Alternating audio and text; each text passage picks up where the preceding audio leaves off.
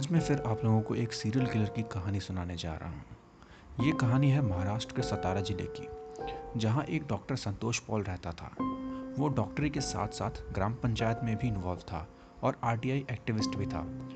उसने आरटीआई का यूज़ करके बहुत पुलिस वालों को ब्लैकमेल किया हुआ था। असल में वो कोई डॉक्टर नहीं था, उसके पास डॉक्टर की डिग्री नहीं थी। यह खुलासा भी इस केस की वजह से हुआ था। ये कहानी स्टार्ट होती है दो हज़ार सोलह से। तब संतोष की उम्र बयालीस वर्ष थी। आंगनवाड़ी में काम करने वाली एक सैंतालीस साल की महिला, जिसका नाम मंगला था, वो गायब हो जाती है। उसके परिवार वाले उसकी गुमशुदगी गुमशुदगी की रिपोर्ट पुलिस में कराते हैं। ये कोई हाई प्रोफाइल केस था नहीं, तो पुलिस भी सुस्त रहती है। मंगला के परिवार वाले कई बार थाने जाते हैं, तब जाके पुलिस अपना काम शुरू करती है। सबसे पहले मंगला का मोबाइल रिकॉर्ड निकाला जाता है। उससे पता चलता है कि मंगला जिस दिन गायब हुई, उस दिन उसने डॉक्टर संतोष पॉल को कॉल किया था। संतोष से पूछने पे वो बोलता है कि मैं डॉक्टर हूँ, मुझे दिन में बहुत सारे कॉल आते हैं, मुझे नहीं पता कि मंगला कौन है। पुलिस फिर कॉल रिकॉर्ड्स में और डिटेल खोजती है। असल में मंगला का फ़ोन बीच बीच में स्विच ऑन होता था और उससे एक ज्योति नाम की लड़की को कॉल जाता था। पुलिस ज्योति के बारे में पता करती है तो पता चलता है कि ज्योति डॉक्टर संतोष की असिस्टेंट है। उसके घर पुलिस छानबीन करती है तो मंगला का मोबाइल भी वहीं मिलता है। ज्योति पुलिस को बता देती है कि ये मोबाइल उसे संतोष ने दिया है। इधर संतोष को जैसे ही इस बात का पता चलता है, वो मुंबई भाग जाता है। पुलिस उसे खोजते हुए मुंबई जाती है और पकड़ के सतारा ले आती है। अब पुलिस पुलिस संतोष और ज्योति को आमने सामने बिठाती है। इंटरोगेशन में फाइनली डॉक्टर संतोष ये कबूल कर लेता है कि उसने मंगला को मार दिया है और उसकी बॉडी अपने फार्म हाउस में दफना दी है। वो फार्म हाउस असल में उसका नहीं होता है। उसने वो आरटीआई से ब्लैकमेल करके सरकारी ज़मीन हड़प रखी थी। उस फार्म हाउस में एक कमरा बना के उसमें रहता था और एक पोल्ट्री फार्म भी खोल लिया था। पोल्ट्री फार्म का मकसद कुछ और ही था। संतोष पुलिस को अपने फार्म हाउस ले जाता है और एक नारियल के पेड़ की तरफ इशारा करके बताता है कि मंगला की लाश यहाँ गाड़ी है। पुलिस वहाँ खोदती है और एक कंकाल निकालती है। उस कंकाल के डीएनए से पता चलता है कि वो मंगला की ही लाश है। पुलिस को इंटरोगेशन के दौरान संतोष की गोलमोल बातों पर शक होता है और फार्म हाउस में भी और नारियल के पेड़ पाए जाते थे।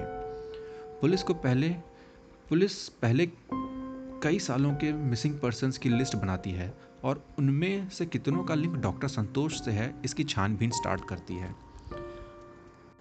दूसरी तरफ पुलिस को पूरे फार्म को खोदने की इजाज़त भी मिल जाती है। उस फार्म में उस फार्म के उस हिस्से में पांच और नारियल के पेड़ थे। एक एक करके सबके नीचे से एक एक एक लाश निकलती है।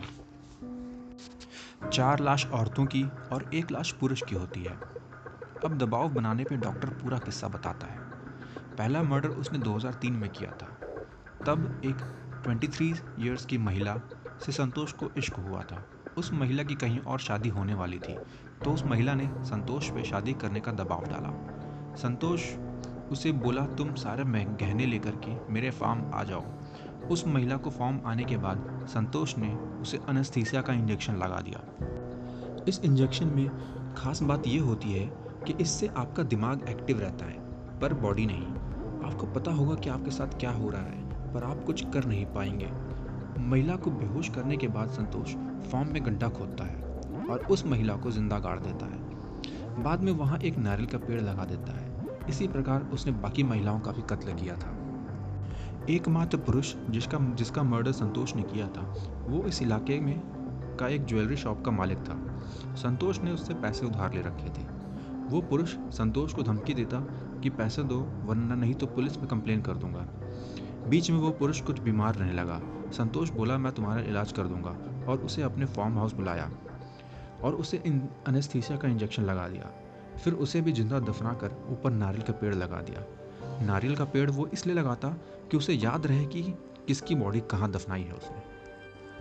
संतोष पूरा प्लान करके मर्डर करता था। पहला मर्डर उसने पूरा प्लान किए बिना किया था, परंतु उसके बाद के मर्डर में वो पहले ही एक गड्ढा खोद के रख लेता था। उसके बाद वो अपने शिकार को बुलाता था। जिस दिन पुलिस ने मंगला की बॉडी फार्म हाउस से निकाली थी, उस दिन पुलिस को फार्म हाउस में एक और खुदा हुआ गड्ढा मिला था। पुलिस फिर हैरान थी कि ये सातवां गड्ढा किसके लिए था। संतोष ने पूछने पर बताया कि उसने उसकी जो असिस्टेंट थी ज्योति, वो मंगला के मर्डर में इन्वॉल्व थी। उसे बाकी के मर्डर के सिलसिले का भी जानकारी हो गई थी। संतोष ने ज्योति को बता दिया था कि नारियल का पेड़ वो इसलिए लगाता है ताकि उसे पता हो कि कहाँ पे डेड बॉडी गाड़ी है। और फिर ज्योति ने उस फार्म हाउस में बीस पच्चीस नारियल के पेड़ देखे थे, तो उसे लगा कि यहाँ बीस पच्चीस डेड बॉडीज़ हो सकती हैं। संतोष को लगने लगा था कि ज्योति मुंह खोल सकती है, तो इसलिए उसने सातवां गड्ढा ज्योति के लिए खोदा था। ज्योति की किस्मत अच्छी थी कि वो बच गई। ये जो पाँच नारियल के पेड़ थे वो मंगला के पेड़ के बहुत पास थे। वो फार्म हाउस बहुत बड़ा था। फार्म हाउस के दूसरे हिस्सों में बीस बाईस नारियल के पेड़ और थे। उस फार्म में आगे कई महीनों तक खुदाई चलती रही। कुछ जगहों पे कुछ हड्डियाँ मिली, पर संपूर्ण डेड बॉडी किसी में किसी में ना मिली। संतोष को ये डर रहता था कि कहीं किसी गड्ढे में से डेड बॉडी की स्मेल ना आ जाए, तो वो स्मेल को कन्फ्यूज़ करने के लिए उसने पोल्ट्री फार्म खोल रखा था। बहरहाल छः मामलों में पुलिस ने उसे आरोपी बनाया। उस इलाके में सोलह और महिलाएं थीं जो आज तक गायब हैं, और इनका भी कांटेक्ट किसी न किसी तरह से डॉक्टर से था, पर पुलिस उनका उनका कोई पता नहीं लगा पाई।